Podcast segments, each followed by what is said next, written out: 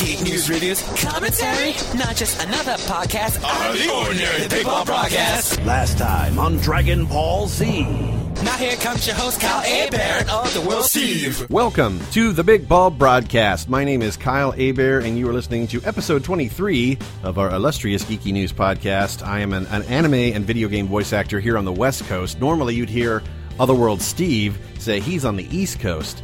But an evil conglomerate cable company with shitty service has made it to where Steve can't join us tonight. Unless through some miracle they actually get the internet and cable service back up and running, in which he would just join our uh, live audio feed that we do every Tuesday night at 9 p.m. Eastern, 6 p.m. Pacific. So, be that as it may, the show must go on. So, I, to my proverbial left, or right, whatever it is, it's theater of the mind, uh, over Skype here. Uh, I normally have Steve, but now I have very special guest Chris Niosi, also known as Kirbopher. He is a web animator, voice actor, and uh, whatever else he wants to fill in the gaps with tonight. So we're going to shoot the shit about all sorts of things, uh, his background and stuff. Chris, thanks so much for jumping into the uh, the the show here at the last minute. No problem. I, I was uh, joking on the phone when you reached out to me, like, "Oh, I haven't been on a Big Ball broadcast episodes in like like 700 years." So this is uh, this is quite an honor. I think uh, before we became we became friends and worked together, uh, I was just a listener of it back in the the old days when it was just a podcast on your site. But I certainly hope that Steve doesn't join because he's going to kick my ass uh, if he finds that I'm stealing his, his job for a night. Uh, so hopefully I'll have you all to myself the next you know hour or so. But, Oh so, yeah, yeah, thank you. no, no, no. We got his blessing. He he he loves what you do. He says big thumbs up, man. I, I feel bad that I can't do the show tonight, and I'm like, well. Uh, can we do it tomorrow night? It's like, no, I got stuff going on, and then I'm doing, I'm going to see Avengers on Thursday night, and then I'm going to see Nightwish in concert on Friday. So it's like, we really, this is really the only time we could do it, and I didn't want to not do a show, and I knew I was going to reach out to you anyway at some point because I did see you tweet back at me going, dude, I want to be on the Big Ball broadcast. I'm like, dude, Niosi would be like the perfect guest to have on here. Because he never shuts the hell up. Oh my god. Yeah, it, it- it- writes itself. Yeah, it, it likes it's like having Otherworld Steve on the show, and he does all the hard work and on research and gets all the topics, and I just sit here and just go, uh huh, yeah, cool. Yeah, yeah, yeah, yeah. So, so we're here tonight. Yes, uh, I guess just to to parrot. Uh, yeah, I'm I'm Chris Niosi. Uh, yes, some people know me as Kirbopher, unfortunately. Um, yeah, primarily I'm an animator. I do a lot of YouTube content creation. Currently, I'm doing a web series called Tome: Terrain of Magical Expertise, of which Mr. Kyle here has voiced a character graciously uh, named Webmaster. Uh, people back in the day might also have known me for a lot of my old Newgrounds cartoons, stuff like the Super Freaking Parody Rangers, uh, the Nintendo collabs, uh, a whole bunch of stuff like that. Uh, I am an occasional voice actor when I'm so lucky. Uh, I've done stuff like Pokemon, uh, the Berserk movies, Patema Inverted, a whole bunch of PC games, and I have some cool stuff coming out uh, very soon that I can't talk about yet. So now I know your plight, Kyle, you and your colleagues. Um, but uh, yeah, a lot of that stuff, and I do vlogs twice a week, and I, it's it's strange. I'm kind of doing like an extra hefty bit of that because I'm doing this. I'm doing an extra one tomorrow. I'm doing one with uh, Xander Mobus and Edward Bosco, who I'm recording this at their place currently at. Uh, we're going to be doing one as well. So uh, it is it is podcast central for me this week, and uh, and and actually none of it involves Ultron, despite me going to see that on Thursday as well. But I need to make some time to talk about that because I'm excited for that shit. Oh hell yeah, dude! I mean, uh, Steve, of course, dug up some some things, um, some news items, like you know, just to keep it topical.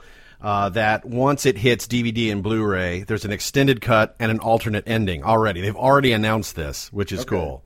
Uh, super, super, so excited to see it. Uh, I'm going to see it at a theater where they have reserved seating, IMAX 3D. That's one of the, the greatest inventions they have now going to the movies is you don't have to stand in line for six hours anymore because the older you get, I find that it's like, I just don't have time for this shit. You know, I want to go see the movie. I don't want to sit here and stand and be exhausted by the time I actually sit down. Yeah, and uh, me and a bunch of folks. Uh, I don't know if you're going to the same one, but we're going to the uh, the AMC uh, on Palm on Thursday, and that's going to be fun. Ah, uh, yeah. I'm going to City Walk, Universal Studios. Oh, okay, cool, cool. Well, I found out that apparently the first uh, 20 people who get there get a pouch of Avengers fruit snacks, and that shit is delicious. And that's my main reason for going because I'm 12 internally. Um, but It's probably loaded with high fructose corn syrup, which is the devil, but uh, I understand your plight. When something tastes good, you just want to have way too much of it. yeah, yes, well, or you know, about six pieces of it because that's about as much as they pack in those little those little uh, pouches. But either way, uh, yeah, I'm excited. Uh, we're going to be seeing it that night, and uh, I, I actually just saw Thor: Dark World yes, uh, yesterday because that was the only Phase Two movie that I hadn't seen. And you know what? I I enjoyed it. It certainly wasn't anything to write home about, but I I liked it a lot more than I thought I was. So now I'm all 100% caught up with all of the everything. I've seen Guardians and Iron Man three and Winter Soldier and everything. So uh, I'm all ready to uh, to watch Pinocchio uh, try and take over the world. right? Uh, you know, I have to say, you know, kudos to Marvel. Like, I don't think they have a, like a necessarily weak link in the bunch of the cinematic universe. There's some, are, of course, more enjoyable than others, but I don't think there's an out and out dud, which almost scares me because they've had so much success with all these movies so far that you're you're worried that that you know they're just going to hit that ceiling, and you know, just kind of like this is just my opinion, but like Pixar, you know, they put out classic after classic after classic after classic, and then some the, the quality starts to go a little by the wayside. It's like it's good, but it's not great, and then it's like now they're making sequels to lesser films, and then all you know, and so on. So. To be fair, though, Inside Out looks really interesting, and I'm I'm very, despite the trailers being a little like, oh man, gender roles, lol, lol, lol, 70s or whatever. Like, despite that, the concept of the movie itself is really interesting, and I'm very curious to see that one. Uh, and also Incredibles 2, which I remember uh, actually on the Big Ball broadcast years ago, you and Steve being like, why don't they do an Incredibles 2? And I'm like, yeah, why don't they? And now they're doing one, and I am legit uh, very excited to see whatever is going to come of that, especially because Brad Bird is back on board. So Yeah, and he like you know coming from an animation background, leaped over very graciously and and wonderfully to the live action world with Mission Impossible: Ghost Protocol, and then he's got uh, Tomorrowland for Disney coming this year, which also looks fantastic. So it's like he's proven he can he can juggle the animation and the live action realm with with mastery. You know. Yeah, same with uh, Genndy Tartakovsky, who did some fight scene choreography stuff for I think one of the Iron Man movies, and uh, you know having the Dexter's Lab background, and then he did Hotel Transylvania, which which turned out really great. And uh, maybe someday we'll get that Samurai Jack movie. I'm holding on to the little bit of hope that we'll get that someday. Right, right. I mean, there's there's fandom in, everywhere. It comes out of the woodwork. It's like zombies just crawling back from the grave. It's like someone is going to go pay to go see this. This is why we have fifty thousand iterations of Ninja Turtles, right? Yeah, I mean, uh huh. Yeah, but it's uh, I'm still I'm never seeing that. By the way, that the movie. hey, don't feel bad. Neither of I. Uh, on on the uh, Incredibles though, going uh, two subjects back. Uh, what I'm kind of hoping they do with that, by the way, is I hope they go the Toy Story 3 route where like the amount of time that passed in our real world passes in the universe of the movies. So like Dash is like in high school or like Violet's in college or whatever, Jack Jackson elementary school or middle school or whatever, uh, et cetera. That would be really cool because then they could actually get all the cast back to come do it and everything. And like, it, it would just make for a really interesting setting for those characters. I'd love to see that, but I don't know if they're going to go that route. We'll see. Needs more Frozone because my God, it's like woman, where is my super suit? What do you need to know? You tell me what my suit is, woman. that was that was the ultimate like uh, Sam Jackson meme before any of the Avengers Initiative or any of that shit. My God, man. Right. And speaking of uh, Marvel characters, I'm looking at our chat room.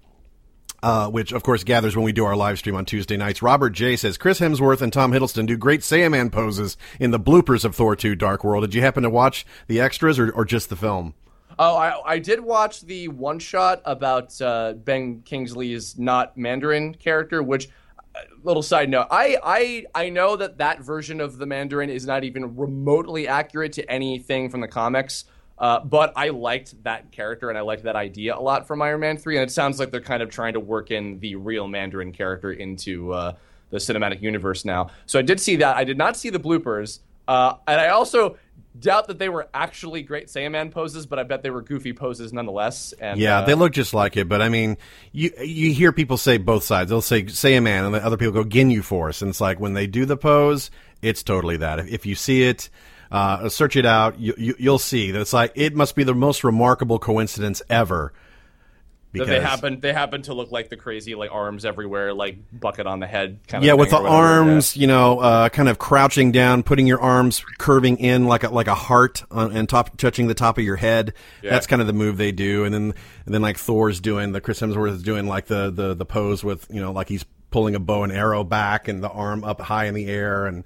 It's like, oh my god, it's totally Ginyu Force or Saiyaman. I'll take that for my ego. You know, see, it was funny because I, I was just remembering you were talking about when you did like the rap and and Sabat wanted you to white up the Great Saiyaman rap even more. And I'm just like, yeah, that's about as white as you can get. But then I realized, oh wait, no, wait, it's Japanese character, so Asian. Oh wait, no, not even because he's a Saiyan, so not even. No, he it's not even white. It doesn't even work. So Yeah, man, yeah.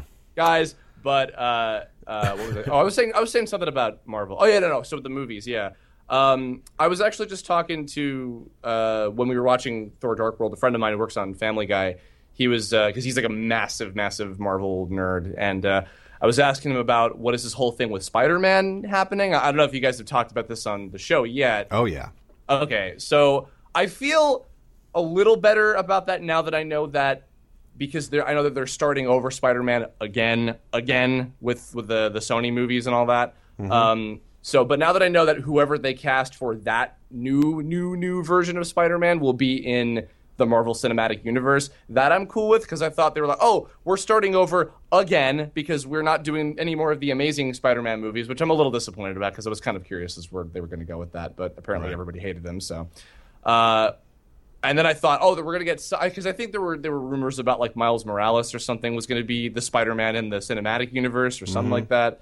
Um, but it sounds like they're trying to keep some level of consistency, I guess. So, uh, you know, I, I'm I'm open to it uh, because I I've been I don't know much about comic lore, but the things I've been told about Civil War sound really interesting. And if they're actually going to have Spider-Man be like a central part of that in the Marvel movie, then I'm very much looking forward to how they do that. So Yeah, and if if they if they dial back the age because you know they're casting younger, which makes me think that okay, well, they obviously they want to market to a younger audience because you know we want their box office dollars. They're the largest market demographic out there, right? I mean, let's get the kids to come see it. let's get the kids to get in there. Rah, rah, rah, rah. Give me another cigar, Larry. I will have to say, Andrew Garfield, uh, I really did like his performance, and he he must, you know, I don't know if he he he had anything to do with this decision that Marvel's making about recasting, or if he just, you know, felt like, hey, you know, I'm down for a trilogy, and we we we've only done two, so what are you going to do? Just pay pay out my contract and send me on my way, or yeah, I don't know. Well, well, then that's the shitty thing because I remember, you know, I mean, okay, I know everybody's like, oh, he was a okay Spider-Man, but wasn't a good Peter Parker. Versus Tobey Maguire was a better Peter Parker and not a good Spider-Man. I actually liked Garfield totally fine all across the board, but Same here. I but I but I also liked both of the Amazing Spider-Man movies, and most people I've talked to really, really didn't. So I guess I don't know anything, but either way, he he seemed like really like down for for like doing more stuff with that character. I mean, obviously the, the money, yeah, but he was like, oh, like I want to do Avengers. Like I would love to be part of that because it looks like so much fun. I'd love to have Spider-Man be in those and everything. I was like, oh, cool. Like the, just the fact that he seemed on board. But now it's like, oh, they're actually doing that, and he doesn't get to do it. It's like, oh, that's that kind of sucks. I don't know, but eh, you know, Hollywood. Na na na na of this sucks. Oh man! So I got to get your opinion here before we get into your background because it's just it's just so friggin' hot. Uh, you know, hot topic now that we're not the store hot topic, but a hot topic. Uh, as we record uh, this episode of the Big Ball broadcast, uh, the internet exploded for anime fans everywhere, at least old school anime fans. Dragon Ball Z is coming back with a brand new show called Dragon, B- Dragon Ball Z Super.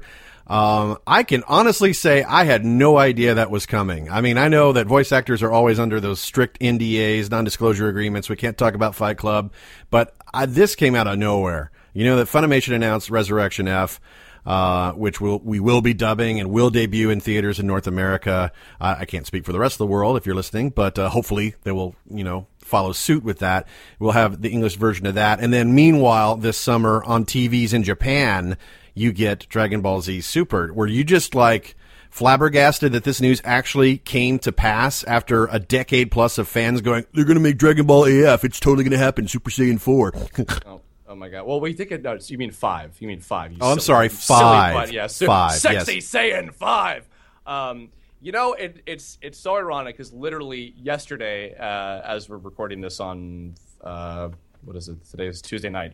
Uh, last night, I was talking with uh, Kaiser Neko and Takahata of Team Four Star, two friends of ours who do Dragon Ball Z Abridged. And because I obviously got to go see Resurrection F subbed uh, with you and everybody at the Egyptian Theater a couple weekends ago, and that was awesome. And uh, there's been leaked clips and, and footage kind of floating around, and they know the whole like plot of the story. And I don't want to spoil anything. If you guys haven't seen Resurrection F, if you haven't got the chance to see it, uh, at the premiere yet, and you want to wait. So I won't spoil anything major, obviously, but excuse me, there was um, we were having a lot of discussion about like, oh, this movie was so cool, and we're really excited, and oh, I wonder what the next movie will be because you know they will probably be doing another one, and the whole discussion was the next movie because we were so convinced. You know, it seems like this is going to be what the thing is now, where every like year or two they'll do a new movie that will add to this kind of uh, you know this this sort of blank decade or whatever in the the DBZ timeline of after Boo's defeated, but before that little time skip where Pan is born and Oob is at the tournament and all that stuff. Uh, so that's what we were thinking for a really long time. and uh, you know even dating all the way back to Battle of Gods. And I remember all of you guys actually at the Battle of Gods uh, red carpet event uh, almost a whole year ago now. Jesus Christ, it's been that long. Uh, when Anime Expo was happening, right when I moved, everybody still was talking about, oh man, I hope they do a new series, new series. Like like Adam Sheehan and Justin Rojas, all these people from Funny were talking about like that's what they were hoping for, and there were all these rumors floating around. I didn't believe that for a second. I was like, it's like no, they're not going to do a new show. Like, if if I'll be very happy if we get more of these movies, and I was happy that we got Resurrection F and everything. But I really didn't think that they were going to go this route, and the fact that they're still having Toriyama involved and everything, because like you know he might as well be retired. I thought, like I mean, he was he was just kind of producing stuff whenever he felt like. But uh, the fact that they still have him directly involved with this, just like with Battle of Gods, and even more so with Resurrection F, like I, am very curious about when the further details of this thing are going to be coming out soon. Because yeah, I think uh, July when uh, DBZ Kai the final chapters, the Boo stuff, uh, finishes airing in Japan, which is not too long from now. Mm-hmm. Uh, we're going to be getting this, and it's like, good God, like what do I even? How do I even deal with this? You know? yeah. So you know, if you watch Battle of Gods and Resurrection F, you know, it, it kind of takes care of some of the issues which a lot of uh, the Dragon Ball fans, you know, had with with GT. Um, but uh, obviously, it's like a deep Dragon Ball fans' dream to to just get something brand new. Uh, from these characters and everything. It has not been licensed. It has only been announced in Japan, so people don't get too excited. I've not been contacted about this. None of the, you know, I, I don't know what's brewing uh, behind the behind closed doors negotiations or whatnot. I mean, I mean, it's a, it's probably a no brainer that something that popular that has been popular for many many years in English in North America would be you know up for for a license. It, it's just a no brainer, but I think it's it's going to be a matter of time. But uh, keep watching those uh, official announcements from Funimation and. Uh, I'm sure they'll have some news as time goes on in, in, in one way or the other, and everyone's going to probably be very, very happy about all that. Well, especially you, because that means more Gohan for your life. You know, Be- beyond, beyond just the video games and beyond just doing the entire story of DBZ that you've done in like 700 games by this point. Um, but uh, and you know what I'm excited about too, because I was seeing some people like already being like, "Oh man, it's going to be the Goku and Vegeta show." You know, again, without spoiling too much, I'll say, and hopefully you'll agree with this. Resurrection F was kind of a good indication of okay, Toei is absolutely on board with doing stuff with the other characters beyond just the Saiyans, you know? Because, uh, like, Gohan and the whole cavalry, I mean, if you've seen the trailers of Resurrection F, you know that, like, Roshi and Tenshinhan and Piccolo and, and Krillin get to do a lot of stuff. Uh, they're all in there like it, it, shows that and they get like some awesome fight scenes it shows that they really are going to try to give some attention to them so i'm hoping that that is a sign of like whatever the plot of this new show will be will be a little more uh, evenly dispersed in terms of the attention that is given to all of the uh, you know the earth's heroes as it were because i would love to see more stuff with you know the characters not that i don't love goku and vegeta of course but seeing stuff with the other people like even with gohan and videl and, and, and little pan now little infant uh, is is cute. I'd love to see more stuff. Maybe we'll get more uh, stuff like the driving episode or the Great Saiyaman stuff, and you know, like the the kind of fun filler that I didn't mind uh, having be you know put in there. So yeah, it's not like the Naruto at Bleach where you're just hundreds of episodes of completely pointless meandering that uh, turns off entire uh, you know hordes of fans. Well, this is okay. I, I feel like a lot of people don't know this. Maybe even people who follow your work. So you got to understand, everybody, when you have a show that is based on a running comic, like in magazines weekly, and there's a poor like goddamn artist who has to do 18 pages every single week for the rest of their goddamn life, except unless the, when they're the creator of One Piece, where they're allowed vacations because they're the guy who created One Piece.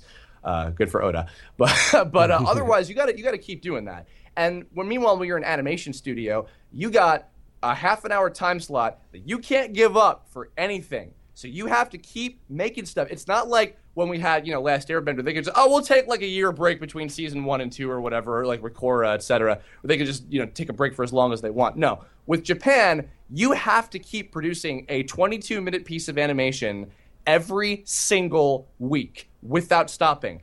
And, you know, especially when you're deriving from, uh, you know, a, a source of canon, which is the comic, it's like you have to make sure that you're not uh, getting beyond it because then we have a Full Metal Alchemist situation, and that's a whole other can of worms I'm not going to open. But you know what I'm talking about, Kyle.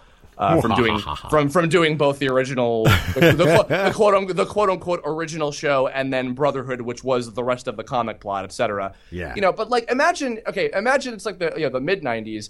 Dragon Ball is running the comic in Shonen Jump at that time, and the show is airing weekly, both weekly for years, right?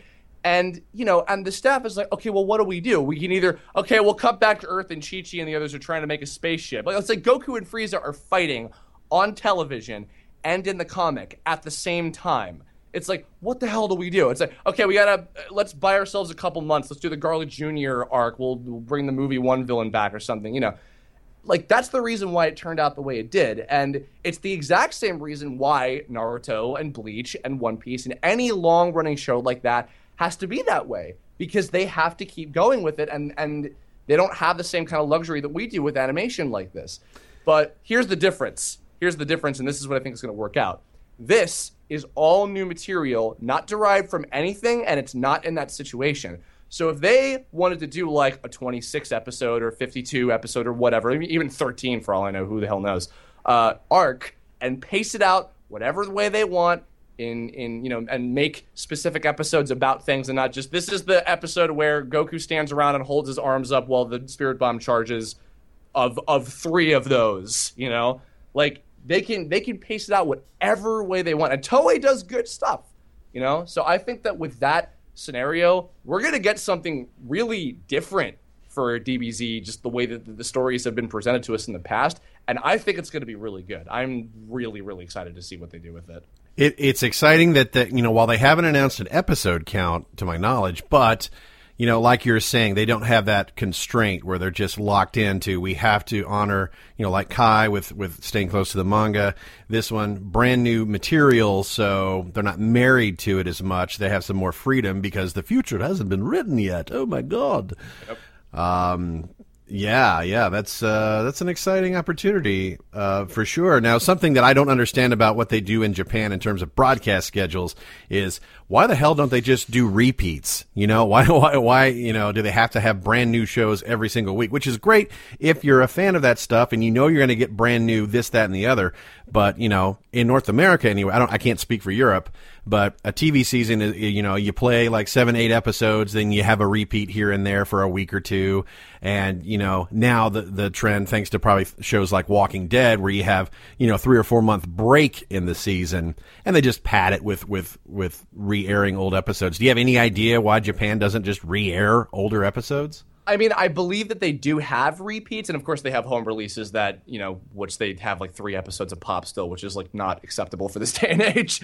Uh, but I, you know, I, I don't know. I think it's just a matter of like when they buy the time slot, uh, they have to just do whatever they can with it. Like actually, it, it's kind of funny because you were talking about Dragon Ball Kai, which Dragon Ball Kai had a lot more leeway because of the fact that they could they could uh, cut it down to X amount of episodes in that case. Right. But uh, but interestingly, so when that show when when Dragon Ball Kai was airing in Japan, uh, they went through the whole thing, you know, straight ahead from beginning of when Raditz shows up up into when when Cell is defeated, right? Mm-hmm. So Dragon Ball Kai, if those of you who don't know, actually didn't do very well in Japan. It did super well over here because it was on Nickelodeon and, and the DVD sold like hotcakes.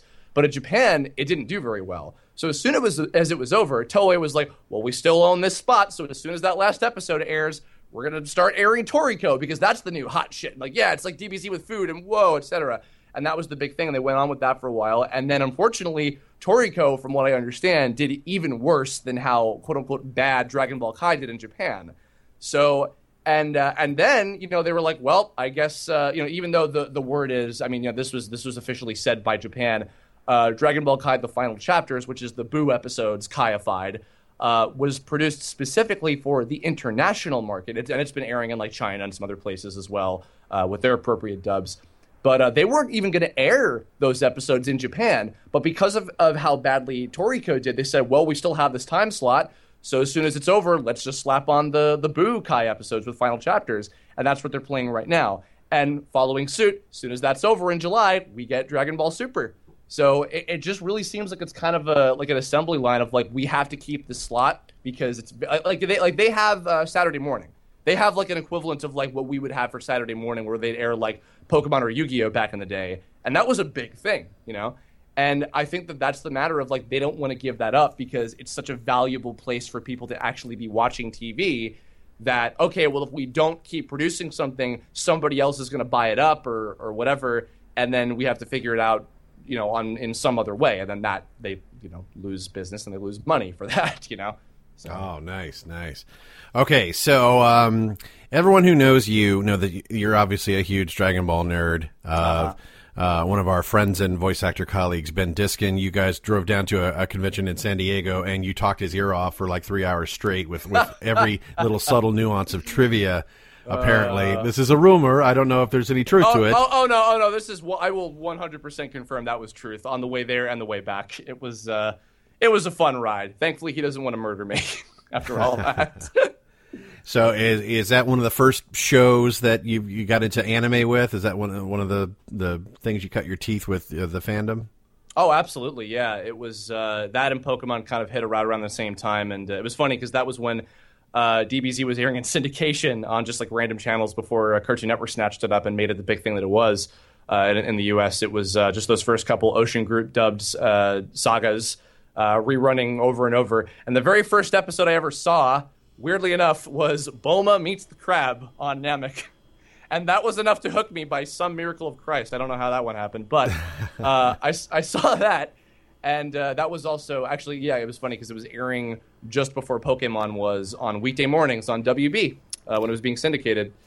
And uh, yeah, so I'd see it there. And, uh, you know, I followed it all the way through and finished it on TV, bought a lot of the uh, VHS tapes. I did a whole seven episode uh, series of vlogs leading up to when we had the Resurrection F red carpet premiere, which Kyle was also gracious enough to be part of. Ah, and yes. um, we did one of those, and that was a lot of fun. And ah, uh, yeah, it's it's just one of those shows. I, I I literally know like way too much about like the lore and the characters and and like the production behind it and like why things are the way they are and why this and that. Like I have so many answers about things that like a lot of people still don't even realize, but they're just kind of out there. And I owe a lot of that to uh, Mike Labrie and uh, Julian Grabowski, who run uh, what was once Daizenshuu, is now Kanzenshuu, a very uh, authoritative Dragon Ball Z website because they know their shit. I'll just put it that way.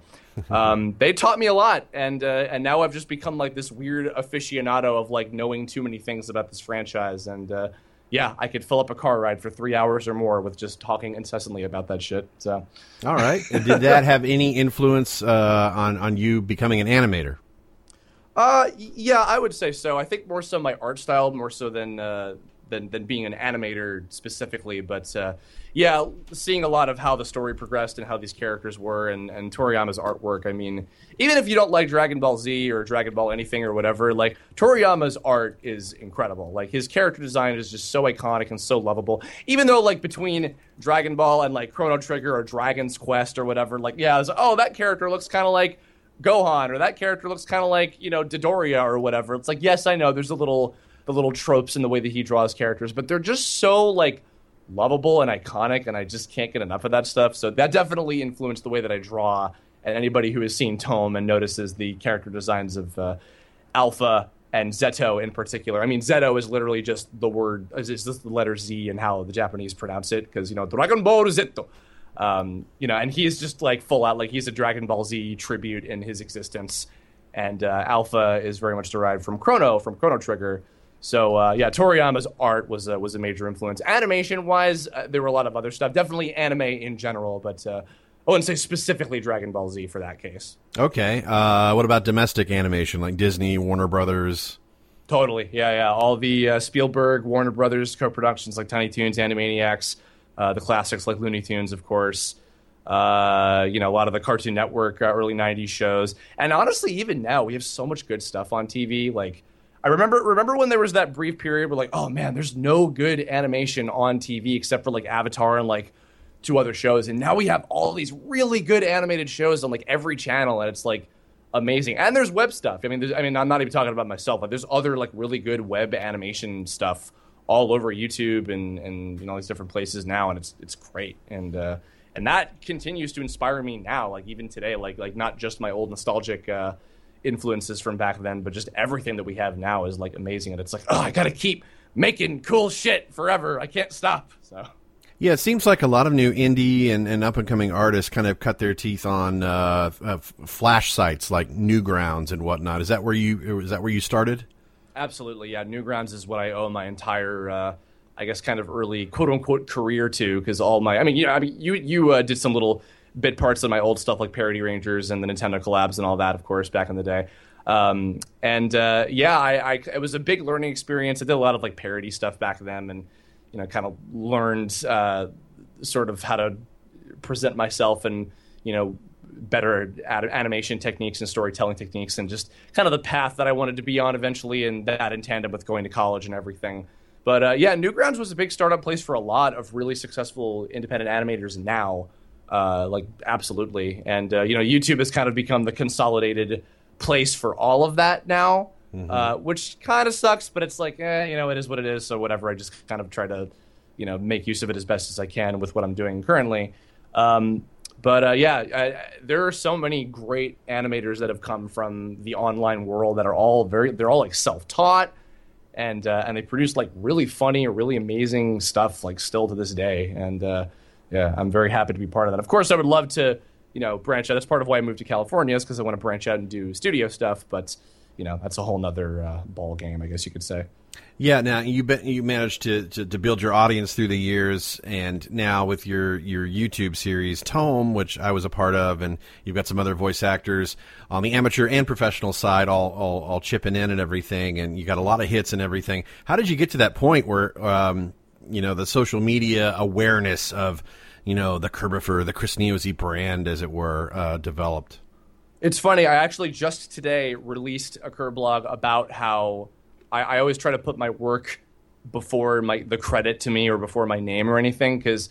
Uh, which is which is kind of a not smart idea to do because it's better to be like this is a Chris Niosi production or whatever. But I'm more focused on like the actual like story, like the show itself, you know. Mm-hmm. But uh, it, it, definitely the leg up I had was thanks to uh, my Newgrounds audience, uh, the ones who are willing to stay on board and you know delve into like, hey, this is original stuff. I'm not doing parody stuff anymore. I want to do original productions, which is what I've always wanted to do from the beginning, long before I even picked up a copy of Flash. And uh, thankfully, you know, it was definitely an uphill battle, but um, thanks to you know just the, the show slowly growing over the last three years uh, having folks like yourself, uh, you know, be part of it and helping to promote it and get you know get spread the word out there and everything. And it's still not like you know I don't get like millions of views on anything. I'm lucky if I get in like the six digit range on, on a single episode or whatever.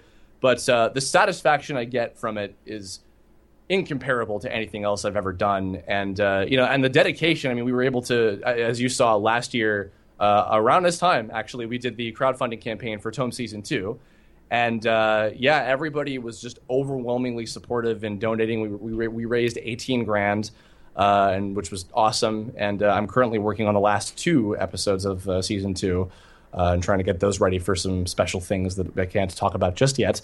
Um, but uh, yeah, it was definitely an uphill battle, but the the struggle was worth it. And where I am now, I'm I'm very happy about. But of course, I, I wish to to push forward and you know ascend to greater heights and ascend to the next level of of, of Super Saiyan, super of superhuman. Yeah. Yeah, now, now you've also, on top of, of, of, doing the animation stuff, you've also forayed into voice acting and all this stuff. So catch the folks listening up uh, to you know some of your credits, how you got in, and and where you're at now. Now that you're on the West Coast. Sure. Uh, well, I, you know, it's funny. My interest in voiceover kind of stemmed from a casting perspective, and Kyle, as you know, because we'll be working uh, hopefully this year on uh, a little indie game called Cryamore. Uh, I do uh, casting and directing for indie games, uh, you know, on like stuff that's on the Kickstarter and things like that in Steam. And uh, my interest in voiceover came from casting because I would look up you guys and all the shows that I watched as a kid, and I was like, who would I cast for like if I did, you know, balancing act or tome or this project or whatever in at Funimation or at 4Kids or at Studiopolis or at Ocean or whatever, you know, and I'd make like my little dream cast of things.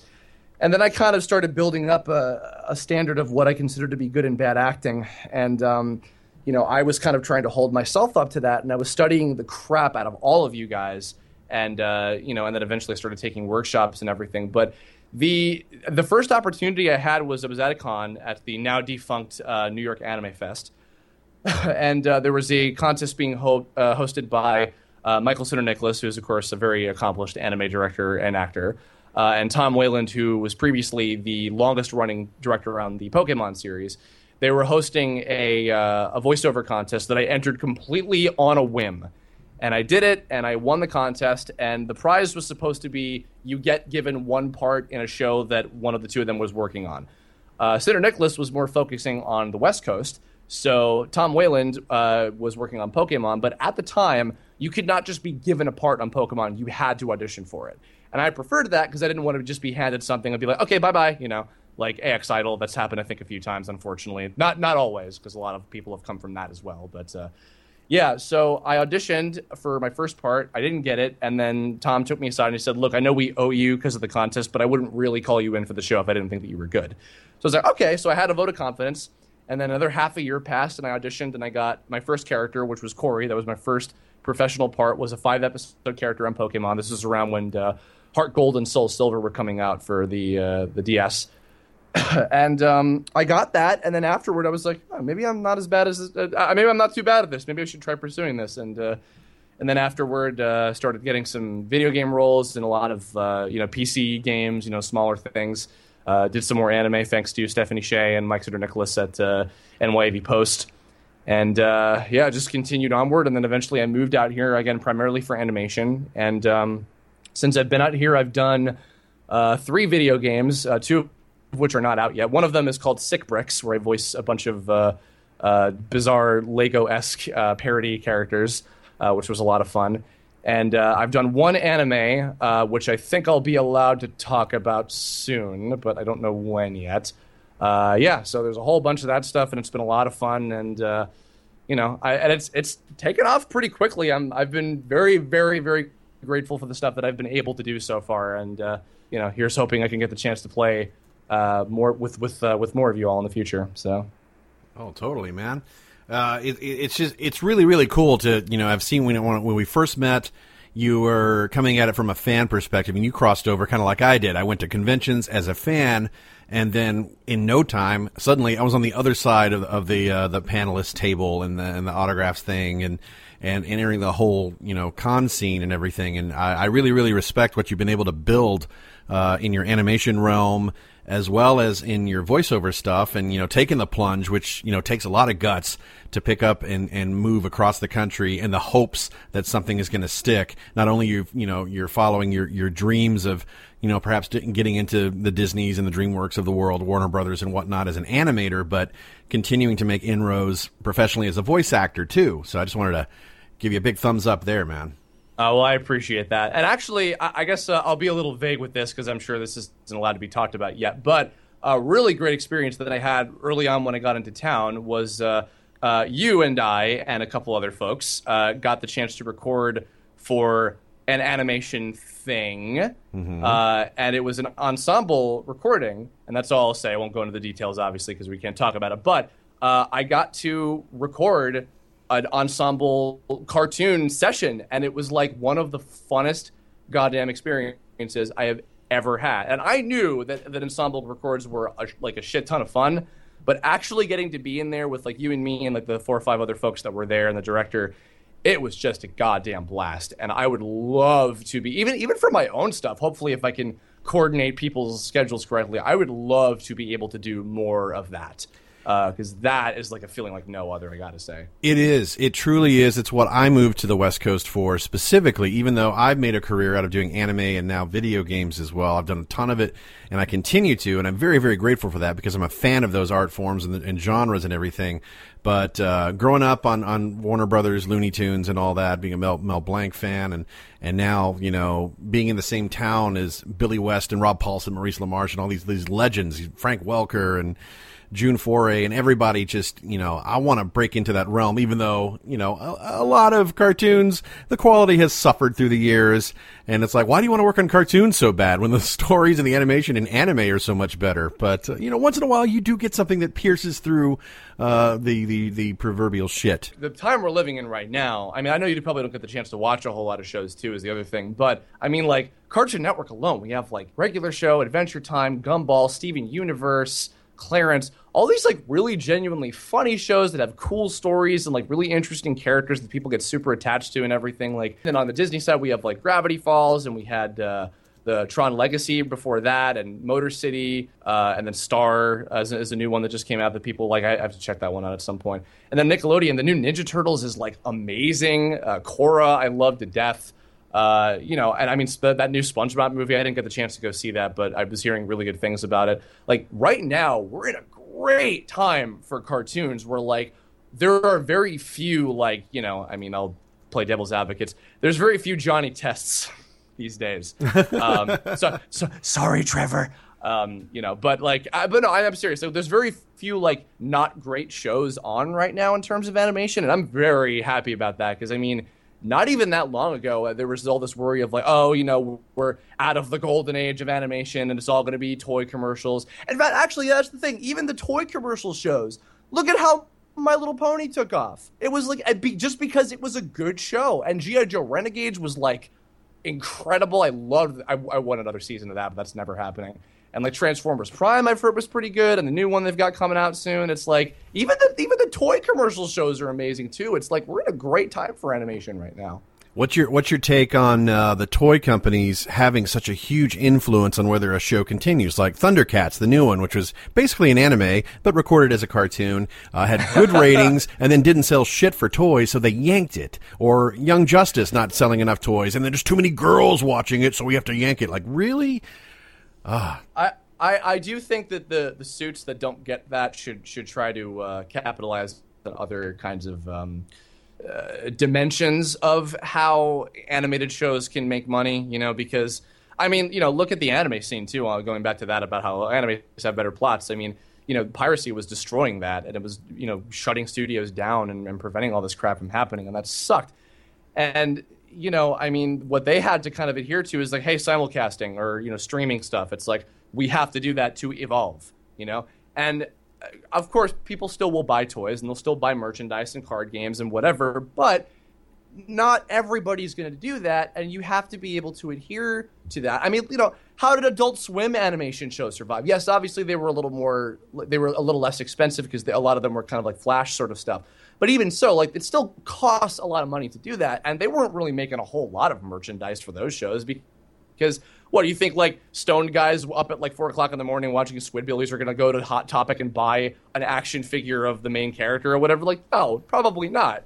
So, I mean, everybody has to find ways to make this stuff work, and I think that people who are just like, oh man, the to- like what was another one? A Symbionic Titan, another Genndy, Tartakovsky. Oh, I love that one and and I, I I'll even say I actually didn't like that show that much, but I did think that the fact that they shut that one down based on the lack of toy sales is like why? Like that doesn't I don't I don't know. I I get it, but I don't get it. And I think that like that's a model that kind of needs to also evolve. And I think it eventually will, because like so much stuff has changed with this market now and like you know, creators also have a lot more influence than they used to. Even though like yeah, toy companies and you know stuff like Hasbro and everything like they do have a lot of influence, but I think that also creators are having a lot more say and a lot more personal involvement with how that stuff goes now. So I'm hoping things will change for the better. But even so, like I, I still think it goes back to we're in a really good position with just animated stuff right now in general. So I'm very happy about that. Yeah, yeah, like like we were talking last week about how you know Marvel is is as great inroads they're making in the cinematic universe.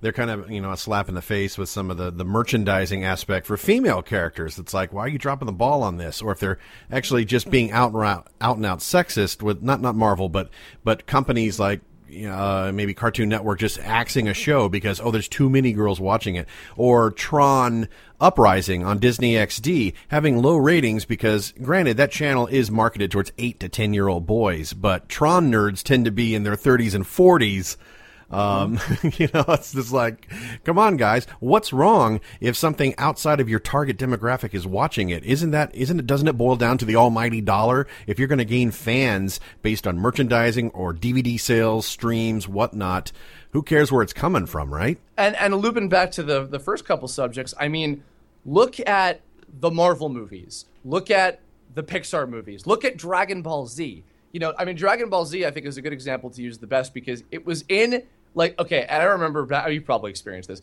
Back in the day when people would discover the japanese version be like oh man this show is for adults. They curse and there's blood. Like that is a show and a comic produced for little boys. It's shonen for a reason. It was produced and created for little boys. But but there's that big hairy butt that's a, a phrase i stole from you kyle. Sexy. Uh, yeah.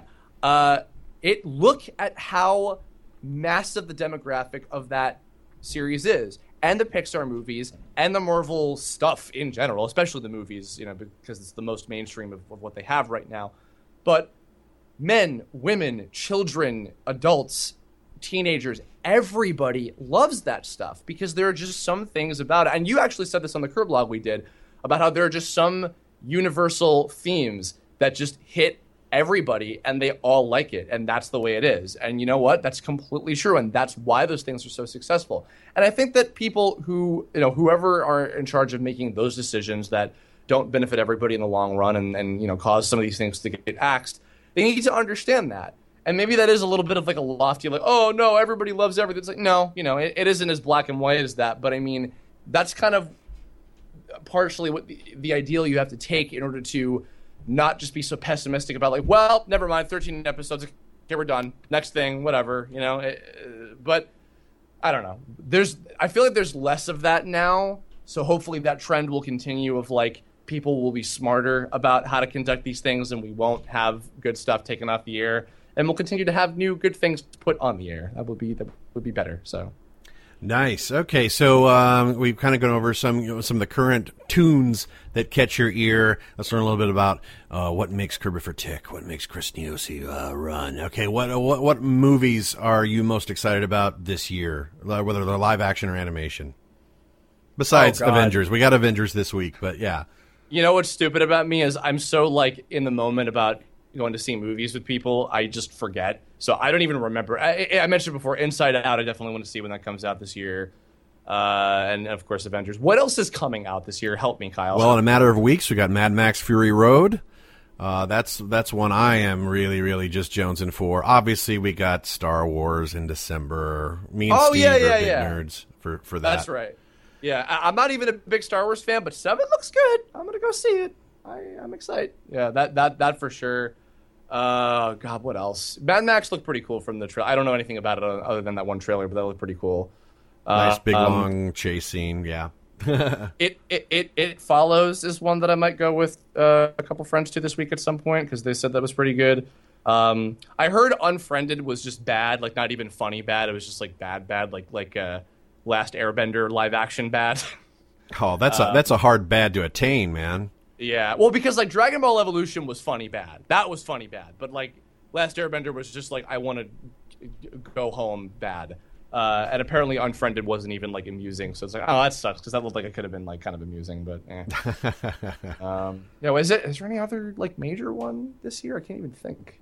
Gosh, uh, we're a geek podcast. We're like, what's coming out this year? I don't know. Uh, Star Wars and uh, uh, things. You're, you're dipping, you're dipping into X King a little bit there.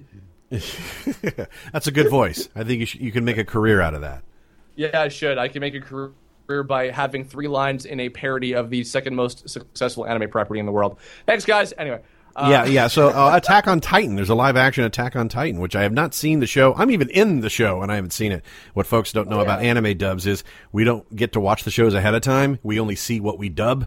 So we only see what's pertinent to our characters when we record. I've got a copy of the first season one box set or whatnot uh, the part one or whatever. But I haven't had time. I just get you know uh, what's you must watch anime all the time. I'm like no, I, I don't have enough time to to watch it. My my latest one that I really really like is Space Dandy.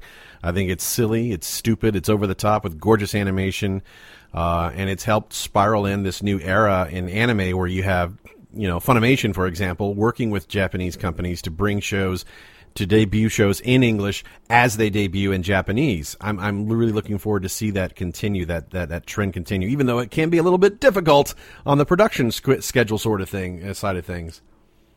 Oh yeah, uh, I would love to see more stuff like Space Dandy in the future, like uh, in terms of like shows simultaneously airing and et cetera. I mean, th- there's been a lot of companies, including Funimation, who have been trying to make that that step to like get that stuff happen, and I, I hope we get more of that. Yeah, Space Dandy was a lot of fun. I need to finish it. There were like three or four episodes I hadn't seen yet, and uh, I have to go back and watch those at some point.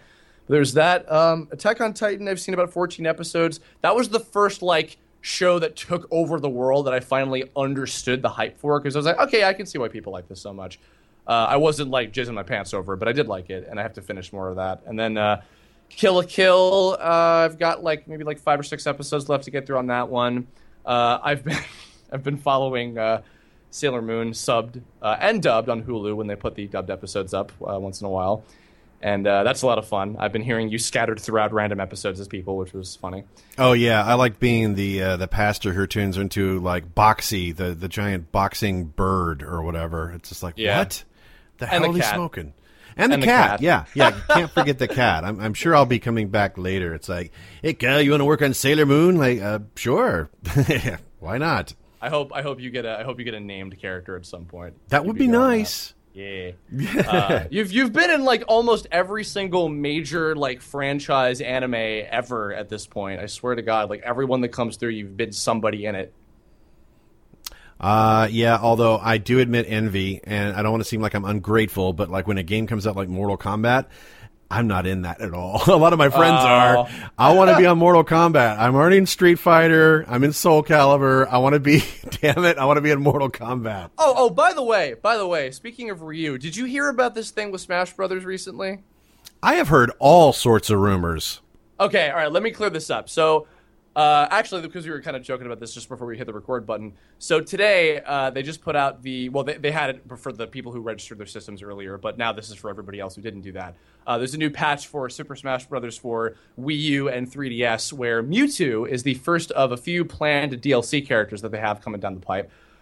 and uh, they opened up a ballot where people can vote for a character uh, to be considered and made into a fully playable character in Smash Brothers for DLC, uh, which is quite unprecedented. Uh, for the previous one, Brawl, they had a poll in Japan only, and I don't know how much that actually affected it, but they did do that. And this is the first time they're opening it up to anybody and everybody. so apparently, uh, when people got the patch for Mewtwo, uh, when the people who registered their systems and they got him like about a week ahead of time or whatever, uh, somebody dug into the ROM files of uh, the 3DS version with that new patch with Mewtwo included, and they found uh, some very vague data for a couple other characters, including Lucas from uh, Earthbound, who's going to be the next character coming in after Mewtwo, uh, Roy from Fire Emblem, who was in the GameCube Super Smash Bros. game, and they found uh, some files with a, a stage theme and a victory theme for Ryu in there. So now, Cap- yeah, now okay. Now here's the thing: Capcom is already involved with the game because Mega Man is playable in the game, right? Okay. And so they have Capcom's involvement with it already, right? So that makes me think that in general, third party characters are open for consideration for this. Uh, and I was going to vote for Ryu because I would love to have you in the game, Kyle. Uh, but now I'm a little conflicted because now I'm wondering if they were already planning to have Ryu in the game. Uh, because that could be kind of cool, and in which case I would save my vote for somebody else that isn't already planned. But I'm conflicted now. But either way, I would love that to be the case because then we can basically have uh, Kid Trunks, Goku, Vegeta, uh, Japanese Vegeta, and Gohan all in the game, all in Super Smash Brothers, more or less. So Uh, from a completely egotistical, selfish standpoint, I would love for this to come true. Now, my question is is not whether or not it's going to happen, but like, who the hell sits there and, and decides to dig through and look for inside those type of files anyway? Are, I Oh, mean, are oh, they people dude. digging for Dude. for clues? Is that what you know? Yeah, yeah, man. I mean, people listen since like like generation two of Pokemon, like when they did uh, Gold and Silver, people immediately just like because every every generation of Pokemon, they'll have like like three or four ones that have not been officially acknowledged by Nintendo that they'll show in like the movies or like in special events and they'll give them away at like Toys R Us or things like that, GameStop, etc.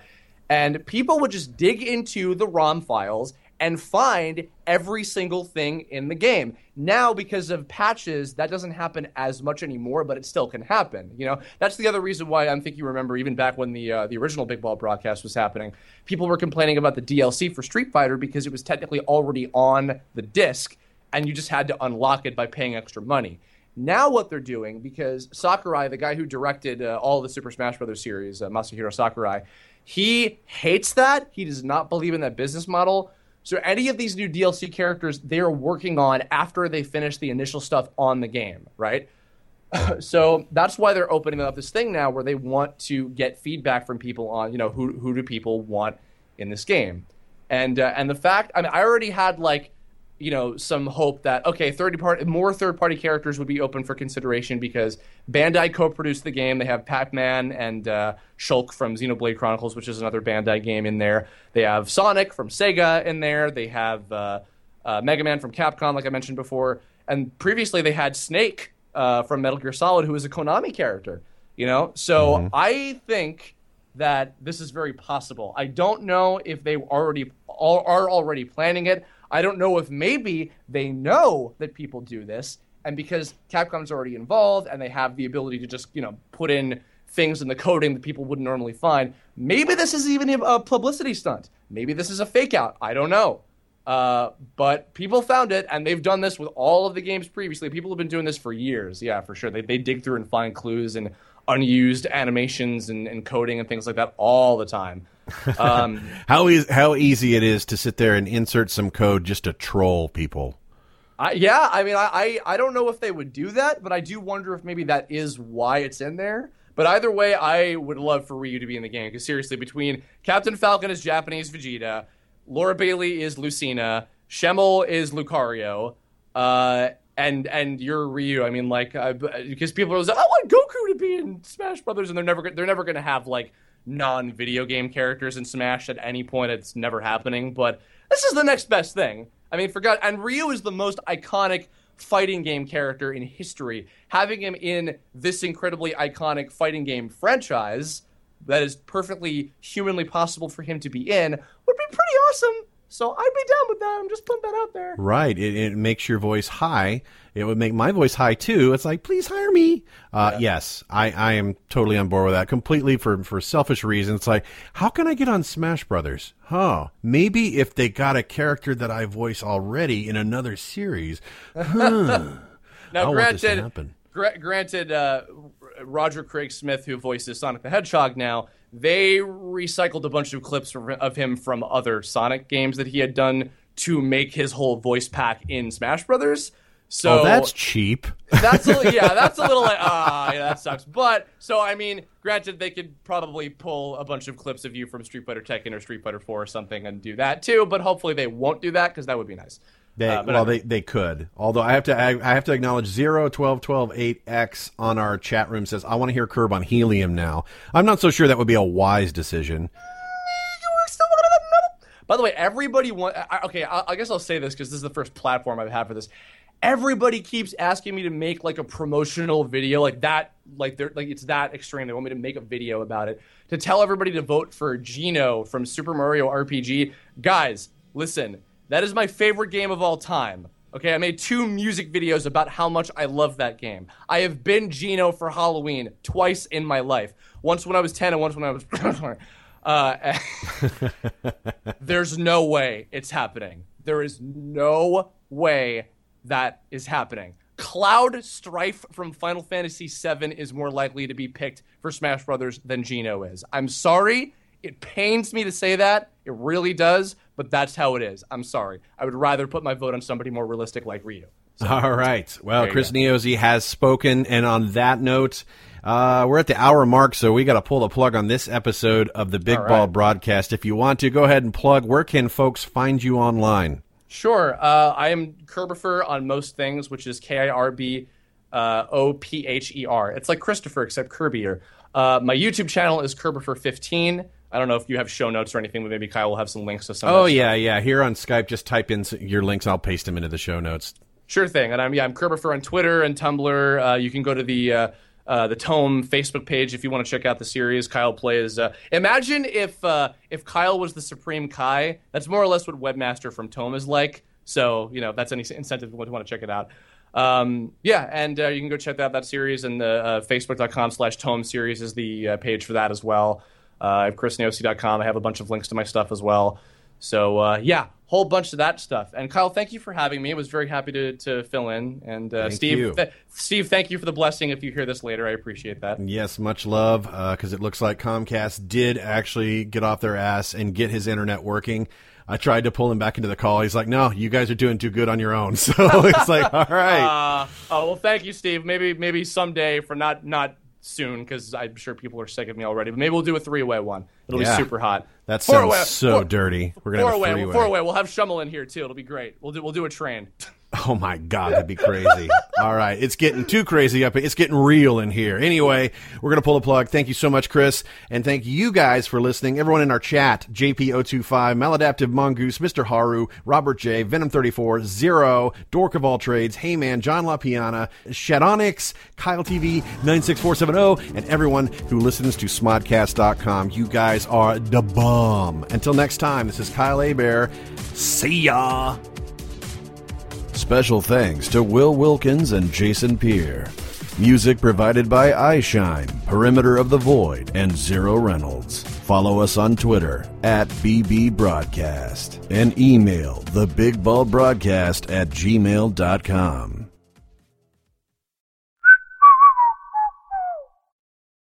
This has been a production of Smodco Internet Radio. Sir, only at smodcast.com.